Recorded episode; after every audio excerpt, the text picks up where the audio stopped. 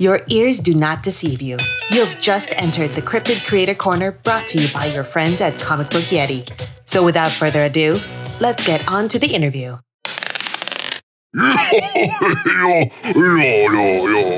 Yes, I can clearly see that I rolled a one.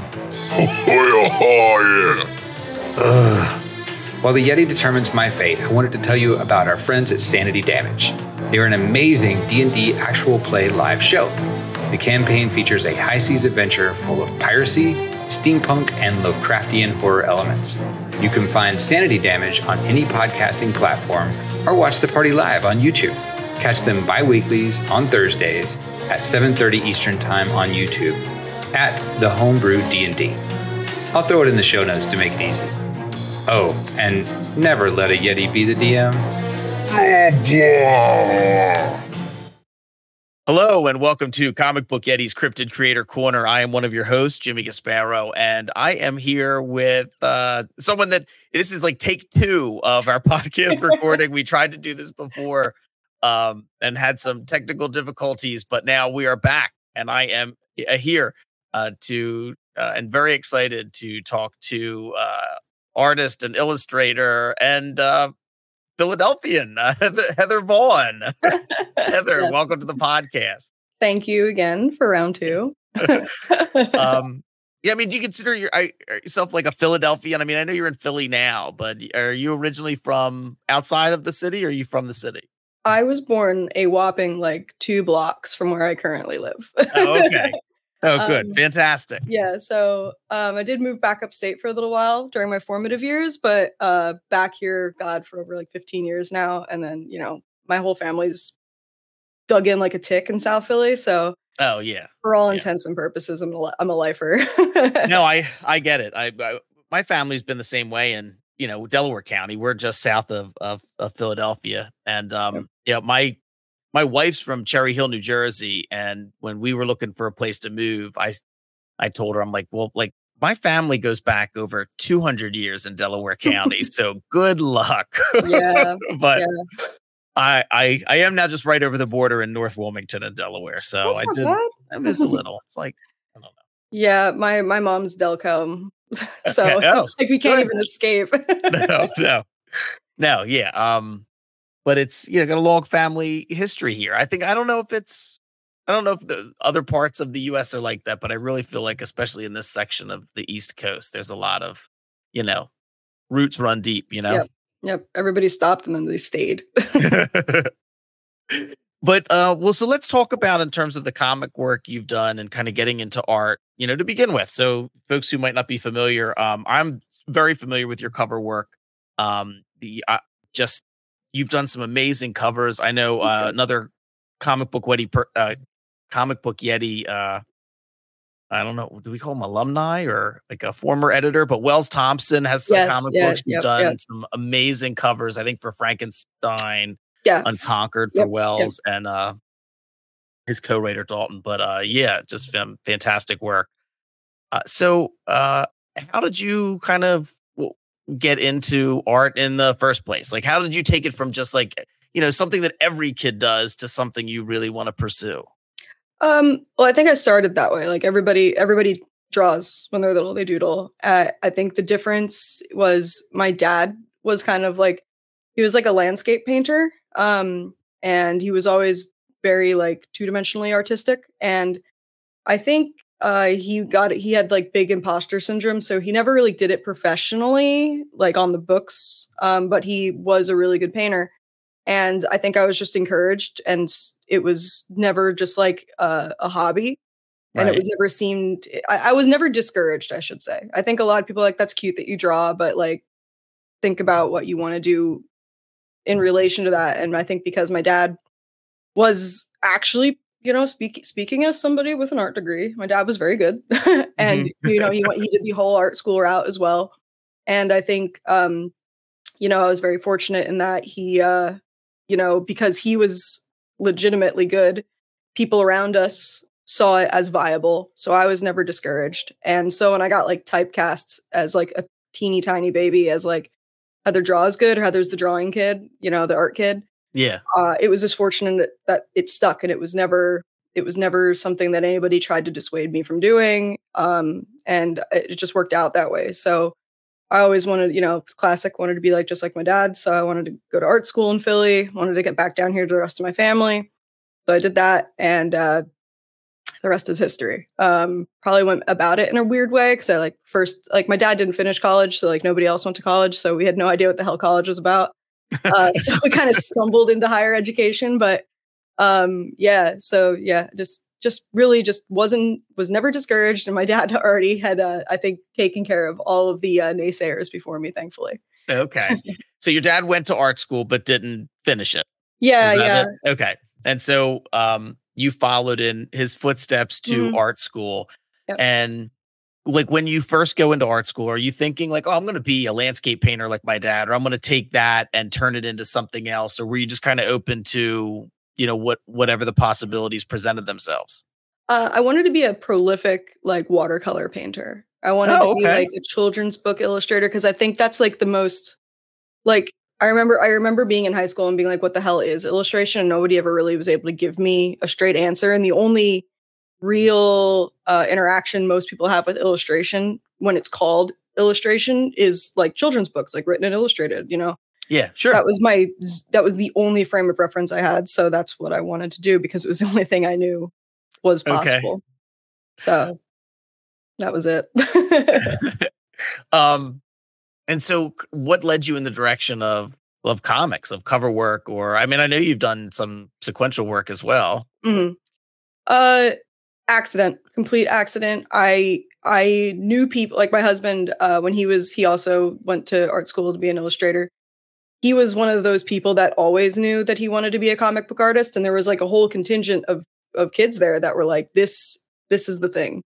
And they had all these classes and all this back knowledge of like what sequential is and i had no idea. I was a very traditional track illustrator. I was painting and doing all that stuff. So by the time i got out of school i i had no idea what i wanted to do. Um, you know illustrating children's book is is really long and intensive work and there's a lot of very good ones out there. So the odds that little old me fresh out of college is going to get a job like that are slim to none. And uh, mm-hmm. i was just doing odd jobs and uh, i started uh, basically working in tabletop games because my husband and some of our friends uh, made a tabletop game company and they were sh- we were a little strapped for cash, so uh, we didn't want to underpay any of the students working with us. So I just said, "Screw it, I'll do it." Like I know where you guys live. I live with you, um, and uh, let me keep my name. Let me let me keep like the IP rights to this. And if it goes somewhere, it goes somewhere. And um, so I got started doing tabletop games. That was my first like actual gig. And from there, I would always get people going like, "Oh, have you ever thought of doing comics?" And I said, "You know, like I have no idea um, I know that sequential is its own specific thing, and that you know just because I'm an illustrator and just because I can draw a little bit doesn't necessarily mean that I'm good at um, that type of visual storytelling. Like you can be an an excellent artist and still not really have that nailed down. And right. I never I never took any classes like that. It was never something on my wheelhouse. I barely even read comics. I still kind of barely read comics. Um, okay. So yeah, through tabletop games, it just slowly morphed uh, into comic work. I don't I don't know how that happened. I don't know why that happened, but a cover is a cover, so that's good. Right. Uh, and sequential, I kind of went, oh, I guess I'll try it. And somebody said, like, "Damn, you're all right at this." And I said, "I have no idea what I'm doing. I'm probably breaking like deep laws of comic when I draw." Well, I think that's great in terms of breaking the whatever the the laws of comics are, yeah. because you know I think that's if you have, you know, if you are artistic and have any type of eye or idea in terms of storytelling, I, I think sometimes some of the most interesting like folks working today in sequential art are folks that are approaching it from a different angle and putting something on the page that maybe we haven't seen before or taking it in a new direction. So I, I, I you know, however yeah, you get to it, I think that's yeah. exciting. It definitely can bring something different from a lot of the people looking at the same stuff, I think. So right. I'll give myself that.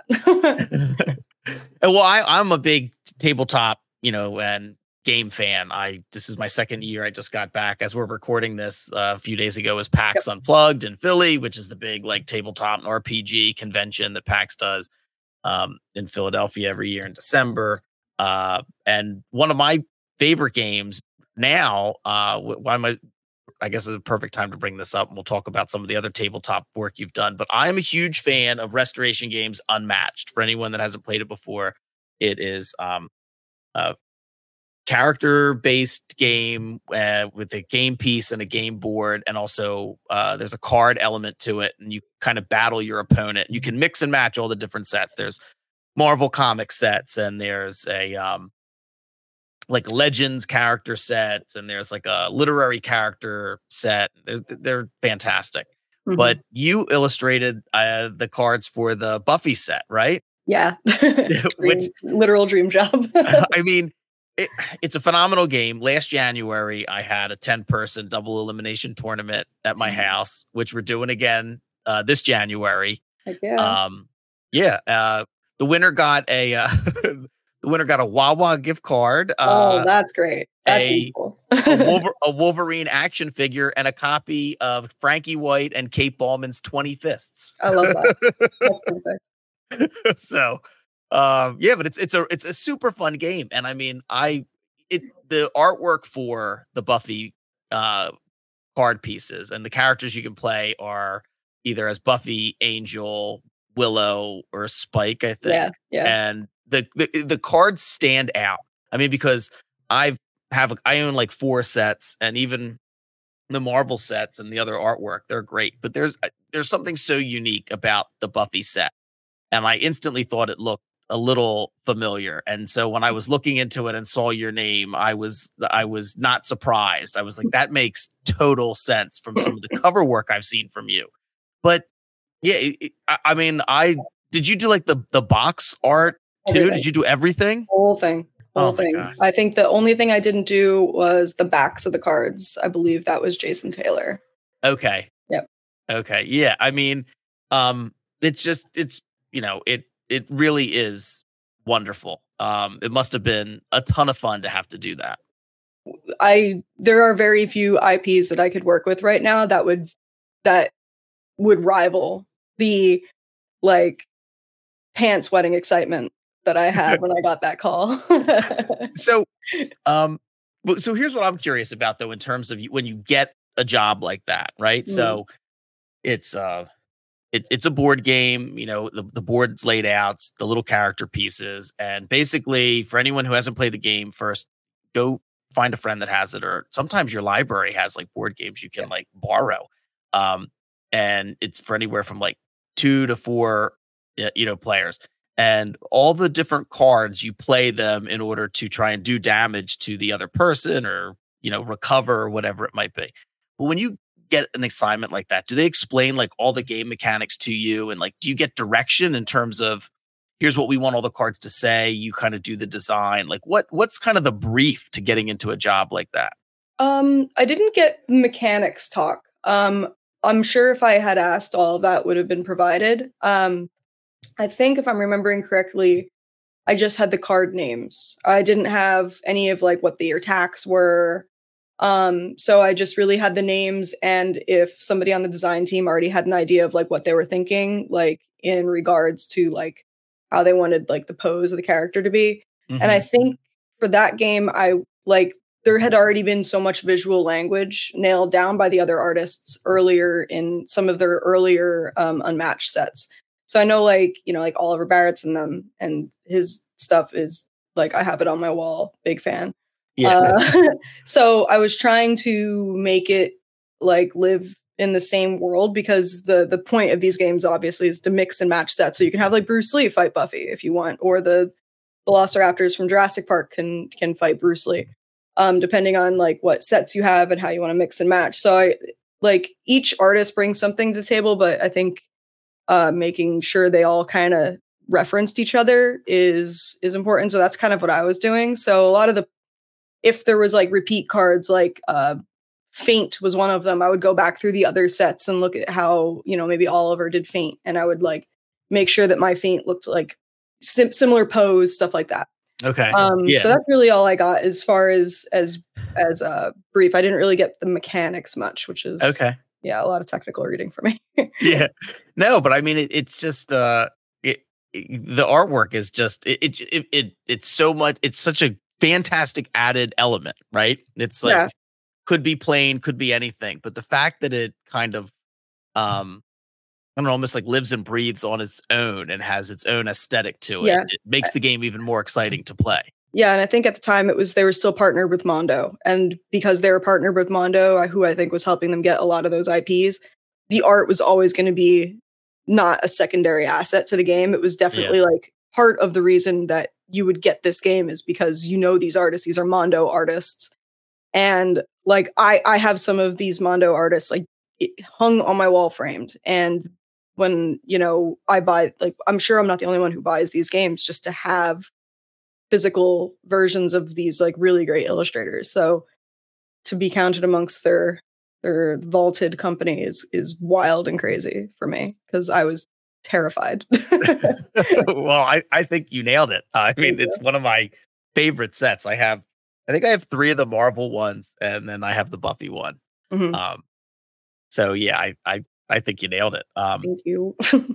well, that is one of the things about like board games, and especially like modern board games, and anyone who's listening who like doesn't play, doesn't really get into board games. They're, you know, I mean, I'm in my 40s now, so games when I was a kid, it's, I mean, it's light years and light years beyond that, and not just in terms of the gameplay or game mechanics. Like walking around PAX Unplugged for the second year, like some of the artwork for these Yeah. games and some of the design for these game pieces are like incredible. Like you look at a game like even something like like Wingspan, and Mhm. uh, there's other similar ones. Like I think Oni Press did one called like Birdwatcher that um, Yeah. is is you know illustrated cards all go along with it, and it's remarkable. oh yeah, like you know, like terraforming Mars. Like Oh yeah, all of them, like, that uh, fantastic one. Yeah, what is it like photosynthesis like there are so many there there's i mean there's something there for everybody. You can go you can go like terraforming mars all the way down to like leder games with root. Like kyle ferrin his little ink drawings those those those little guys like he's doing Yeah. that like with a paintbrush and an ink pen like a madman. And like just boot bonkers talent coming out the ears. And it's so different than something like wingspan so there's really something for everybody which is absolutely awesome. And so I um you know, are you still like? How does that happen in terms of like? How do you get it? Like, other than knowing someone, you said you know folks that had like a tabletop company, and it's like, oh well, we we need somebody, and you're like, well, I'm available and I know what I'm doing. Um, how do you kind of like uh, get involved in that? Like, how in terms of, hey, I'm free, I want, I want to look at like, is is it similar to like comic books where you're like trying to get your portfolio in front of like editors? Um, for me personally, I'm absolutely awful at self marketing.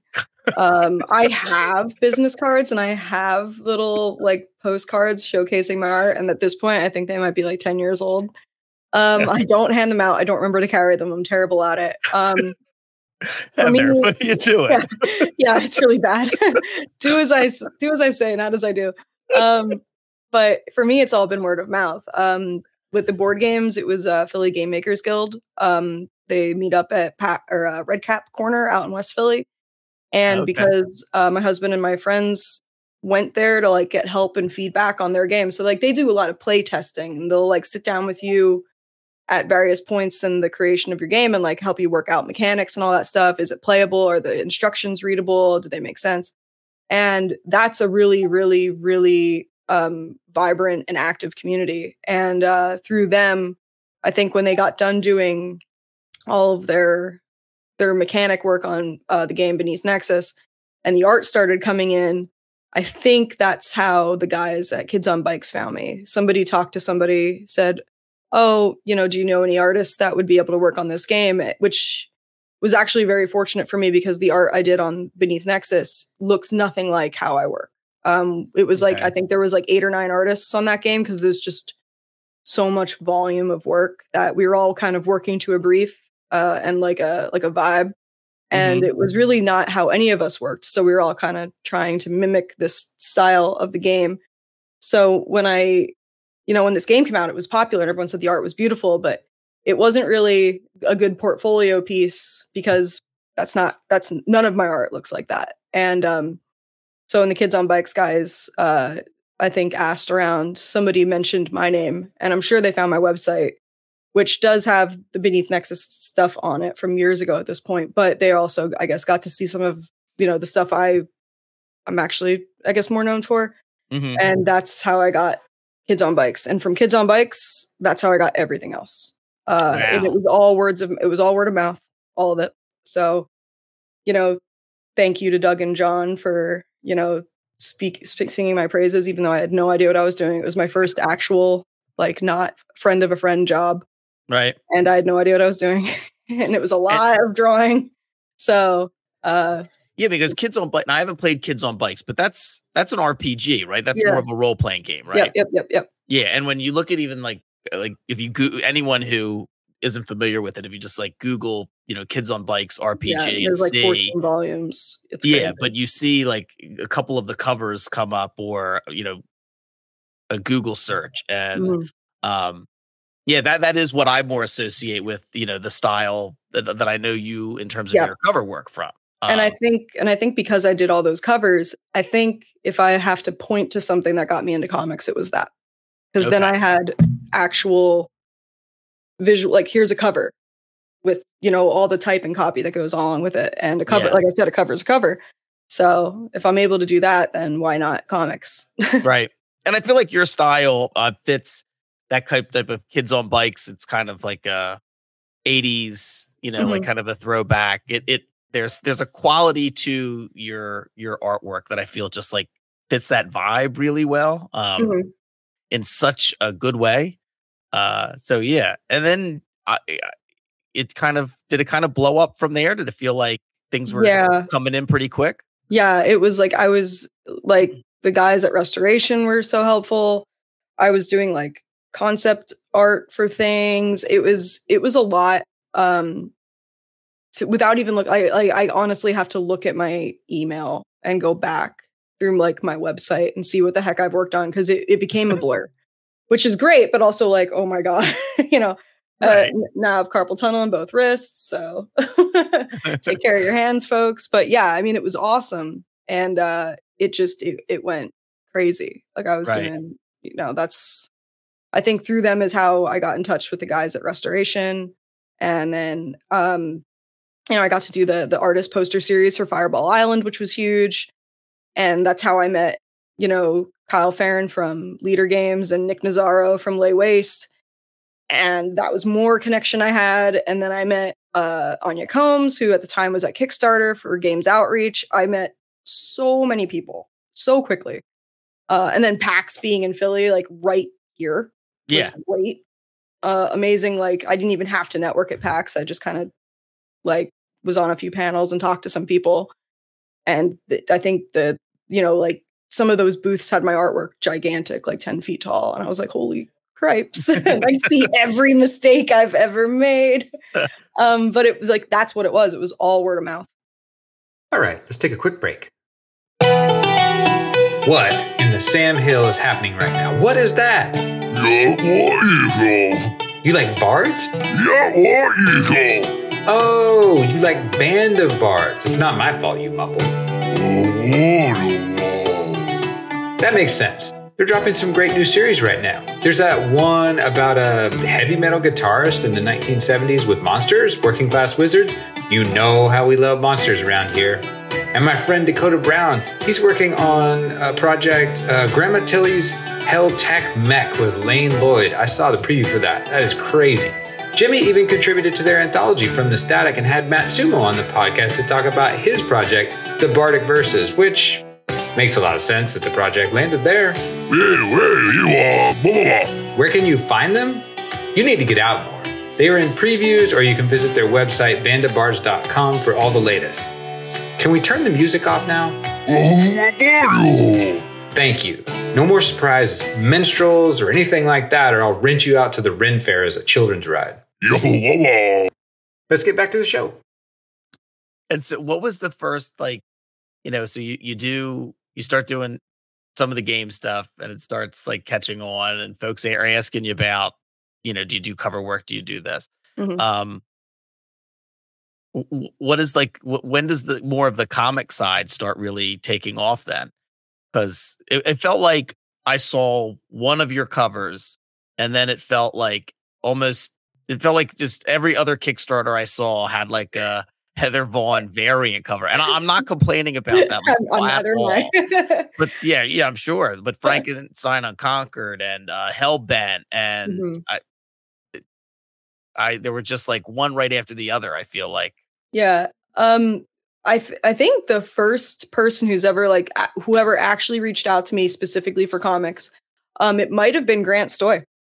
oh Um, really It was it's in between the guys uh it's uh Hellbent and uh Grant uh the guys from Hellbent Comic and Grant reached out to me I think the same week okay. saying like hey we're doing an anthology or All right, you did a, a variant cover for Yule, right? uh, I didn't do a cover for for Yule. I worked with Jason Piperberg and did one of the stories. Uh, we did Oh, okay, the- okay, Kagatio.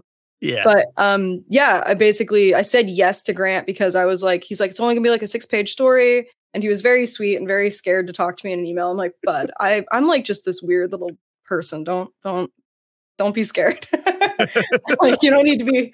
But uh he was very sweet. And I said yes because it was only like a six page comic. And I figured I have no idea what I'm doing, full disclosure. Um I can't write. So I'm gonna introduce you to my friend Jason and we'll see what happens. And if it looks like shit, then at least it's only six pages, you know? Mhm. So um, I kind of took that on and then Hellbent right around the same time. And same thing with um, DJ Woodward and uh, Jana July. I said, I have no idea what I'm doing. Are you sure you want to sign on with me for like a several book deal? right. um, and you know, they were like, "No, it sounds great. We like your work." And I was like, "Okay, hope."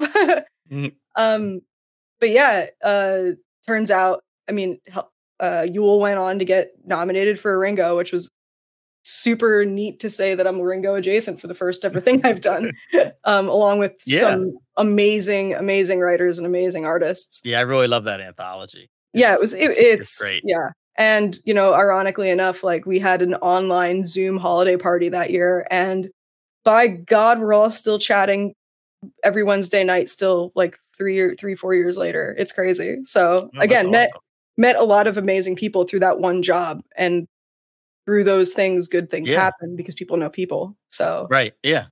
Oh, and, and you said your friend like Jason uh Piperberg, no slouch. I think as we Mm. Oh. record this, uh Binary C is like doing great on uh, on Zoop. It's like three Yeah. days left and it's uh closing in on 15 grand. So yeah y'all got to check that one out jason's it um, looks amazing. Jason's like a wizard. Like watching him draw is just I don't know how the hell he does it. Like I Mhm. watch it happen and I'm like, bud, bro, whoa. so and he like writes, he draws, he letters. Like I like I can't do that. So that's amazing. Like I'm very happy for him. Yeah, that's awesome in terms of the Binary C campaign. Yeah, it looks great. Um Mm.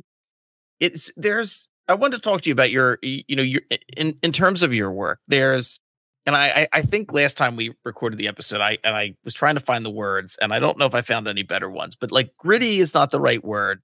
Maybe for Philadelphia it is, but uh, um, uh, there's there's a certain like quality to it that I can't quite describe. It- It's like gritty seems wrong or shadowy, but there's just something about it that I feel like I look at it and now I, I see something similar and I associate it with like your look. I think I feel like it's a very kind of like unique and there's just certain covers and comics. Um, you know, though I thought me I thought you might have done like a variant for Yule because like folk horror, or something like Mm. that. I feel like your style just fits, you know, so well with. What do you think? You know, coming from being influenced, I'm sure, by your father that was like a landscape artist. Like, what other influences do you think you've kind of picked up along the way that have led you to the the type of work you do now? Um, I think um most of most of why I I would call my work gritty and kind of dirty. Um, I think I think a lot of that comes from like knowing like my dad painted like very very very like clean, beautiful, polished work like oil paintings. Um, and when I was in art school, a lot of that was still there. I wanted to do clean, very nice, beautiful, soft, polished work. And my in my head, my idea of a finished piece of art was that. Like it's refined, it's you know, glazing, blending, very painterly. Right. And I think somewhere along the line, like my doodles looked very different. My sketches always looked very different. And somebody was like, you know, they have a lot of energy, they have a lot of fun flow, and you lose it completely when you go to final. Why is that? And I'm like, well, because this is a sketch and this is final. And I think it took a lot of people saying many times throughout my art career, being like, yeah, you can paint realistically. Why though? Why like your your sketches are funny, you know, your doodles are funny. Why like they have a lot more energy, they have a lot more emotion, and why don't you do that? Mhm. And it was because I really couldn't get my head around that being okay as a finished piece of art that you'd hand somebody and say, money, please, you know? okay. Um, so it took many, many years for me to kind of let go of the fine art notion of like a traditional portrait painter or something like that.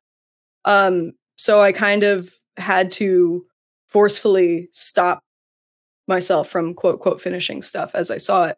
So I think that's like why my work looks as scribbly and scratchy and messy, because it's an extremely conscious effort to make it look imperfect.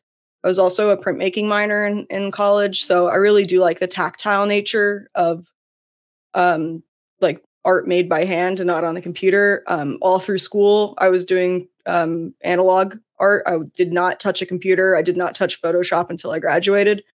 Um, everything I learned in Photoshop, my husband taught me because there was sheer desperation in the last couple weeks of my senior year to get my thesis done. um, and I had no idea what I was doing. Uh, so I think like keeping the tactile, like imperfect nature of it was really important to me because I didn't want my work to look slick. I didn't want it to look like I made it on Photoshop. right. And uh, that's the kind of work I, I really connected with, even though that was not the work that um, I could I was like, able to allow myself to do for a long time. Oh wow. Um, so yeah, it's kind of like a like my dad used to tell me. He's like, "You're getting too tight. Pick a tongue depressor and two colors, and you can only work with the tongue depressor in those two colors." And it was a really good um, way to kind of break out of like this really stiff, really detailed. Let's let's get in there and mess around with it until it's perfectly, perfectly perfect that no one will ever notice unless they're looking at it with a magnifying glass. Um, you know, like I was very fortunate to have a dad that like would say that. I'd he'd be like, "Yeah, this looks tight." Like he didn't pump sunshine up my ass. Like he was very much a good art critic. right. And uh, so yeah, he'd be like, "Yeah, you're getting really tight." He goes, "It looks like it looks technically good, but I wouldn't like. I don't care about this. Like it doesn't evoke." Sure, you drew you drew it well. Congrats. Make me want it though. um, don't be a slave to your reference. You know stuff like that. So Oh wow. yeah, So in, in, encouraging, but also at the same time, I mean, it sounds like it really pushed you though to figure Oh, out yeah. what it Oh, is yeah. you were doing. yeah, Wow. yeah, yeah. He was not afraid to tell me when it wasn't working. Yeah. Oh, that's that's awesome. Yeah. Um and so like what where are you now in terms of um you know finding a balance between stuff that you like to work on, you know, board game stuff, comic stuff. Like how do you kind of keep it all, you know, together? I don't. Okay. Fair enough. um, I think I, I honestly think that like I was really fortunate to fall into board games and I was really fortunate to fall into comics and fortunate because I had no direction. Uh, I don't want to be a child children's book illustrator anymore. Haven't for many many years. I never thought I wanted to work in board games and I never thought I wanted to work in comics. And a lot of this was me kind of just feeling things out and like seeing does the shoe fit? And not like am i successful at this but do i want to keep doing this? Is this what i want to do? And i think like 15 years later here i am. And i i do like doing some parts of board games and i do like doing some parts of comics but at this point in my career i, I think i finally like solidified what about certain areas i like and what i don't mm-hmm. like and you know even with that comes into it like my health i i have carpal tunnel in both wrists which is really rough especially if i'm doing a lot of interior work like that you know that kind of stuff sandwiches and before i know it i'm working on like 16 different congruent jobs and just to get paid but also in the background i have a comics gig that i'm drawing like every night grinding on that plus Wow. little jobs here and there on top of it, just so I'm getting like, um, you know, semi normal paydays, you know, so I can, you know, so it's it's hard. So I think like, you know, coming up, I have uh, I'm working with um, uh, oh, I don't know if I can talk about it. Um, so I have Okay. like I have like a few comics in the works right now, but I think Yeah. after this I might end up taking a break from like big like like 22 pagers. I think I might just stick to shorts for a little while just to give my hands a break and just so I'm not uh you know just hammering the nail into my coffin. Mhm. Um but I love doing covers. Um I really do like doing sequential. Um and I would love to keep doing it. I just need to find a better balance on how much I can do. Um and then, you know, like I really like doing movie posters. I've been doing a lot of movie posters. Uh, they're really fun.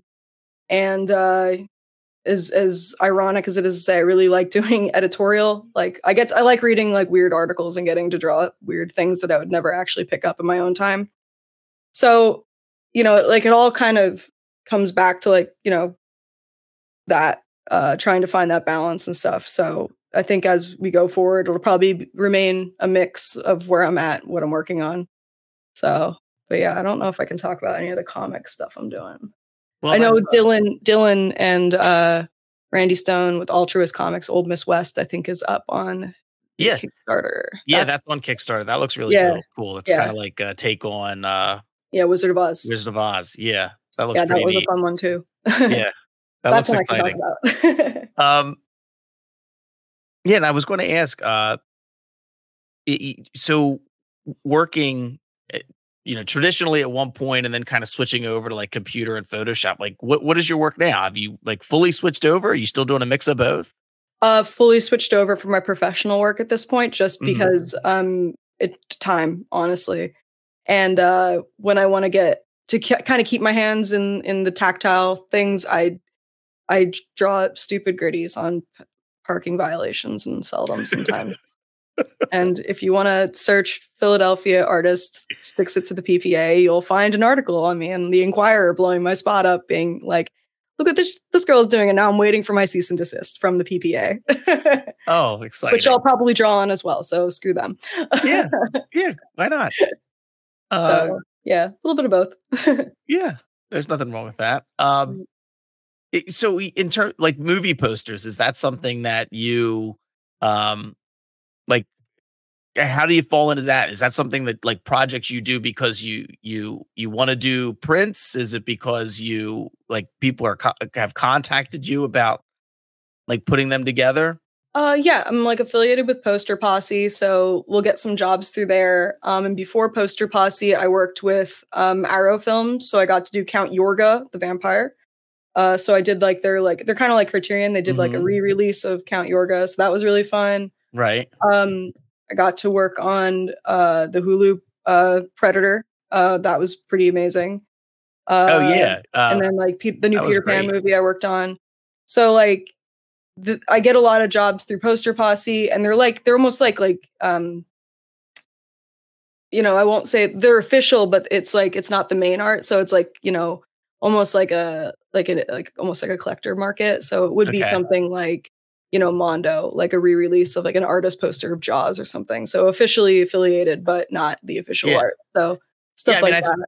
I think you have some of them posted on your on your website that you've done before, and they're they're really great. And I, I think I mm. mentioned this before we started recording. I'm not, but the Phillies or the Eagles, yeah uh, Jets poster. It was a uh, rough game for the. I, as I say this in my Eagles hoodie, but it was a rough game for the Eagles. But it was a fantastic looking poster. So that's Yeah. something the Eagles do. They contact like local artists to have a game day poster. I had no idea. Yeah, Awesome. I, I God, they must have started a few years ago. I did my first one in 2020 during the pandemic, but yeah, they there's so many good art. Like Philly is a big artist town, like, and there's so many of us, and it's great.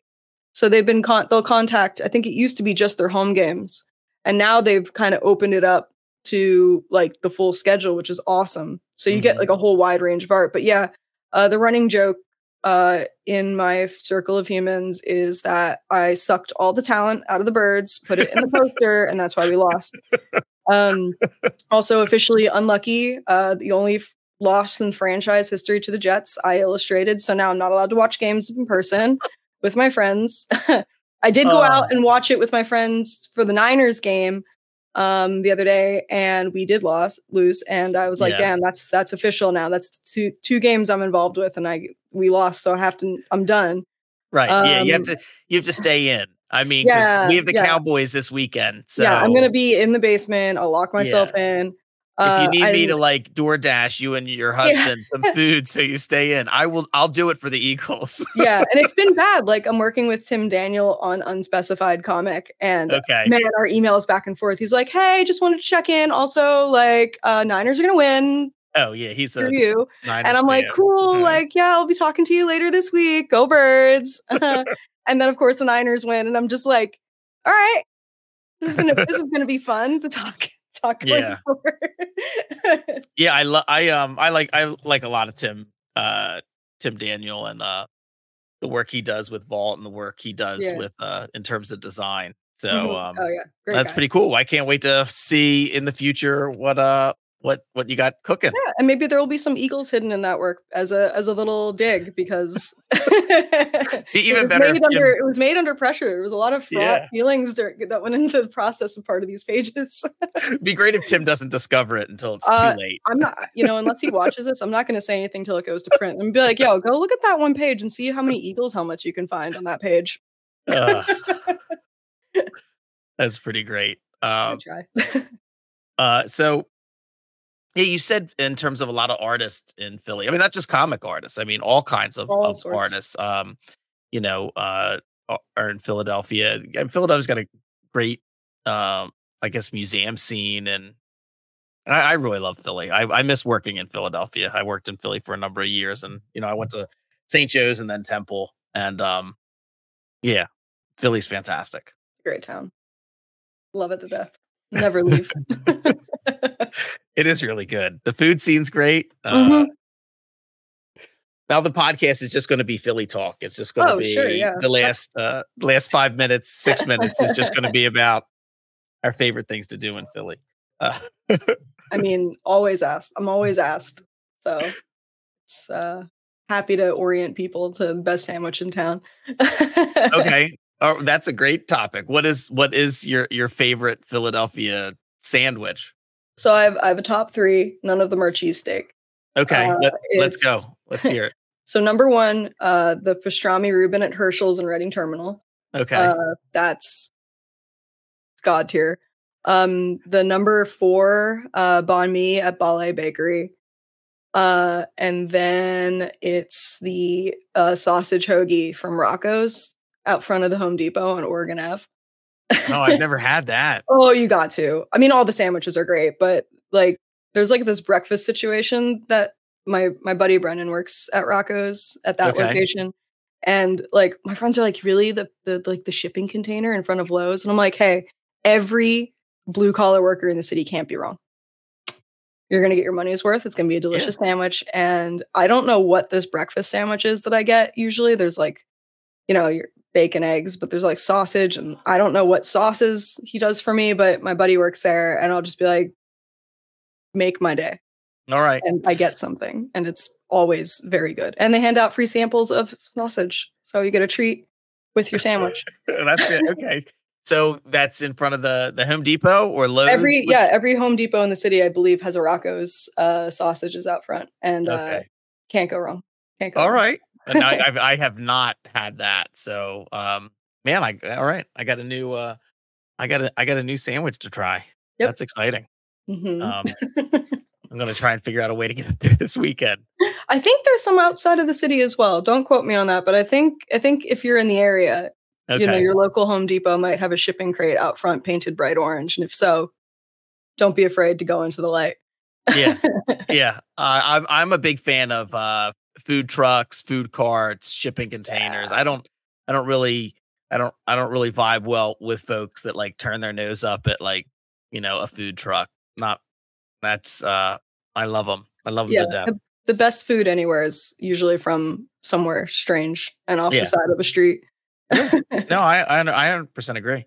When I worked in Philly, I worked in Center City, like at a, one of the office buildings at 15th and JFK. My favorite thing to do for lunch, as a as a special treat, was to walk down a couple blocks to Good Dog, to that the restaurant there. yeah. Um, I think the proudest I've ever been was probably sometime in like 20, 15. Mhm. No, no, had to be bef- had to be before then. Had to be like 2009 or or 10 where um for for one for one year my uh, photos of my dogs were like the dogs on the wall cuz they rotate the dog photos every year. Yeah. and Sometimes people can bring in.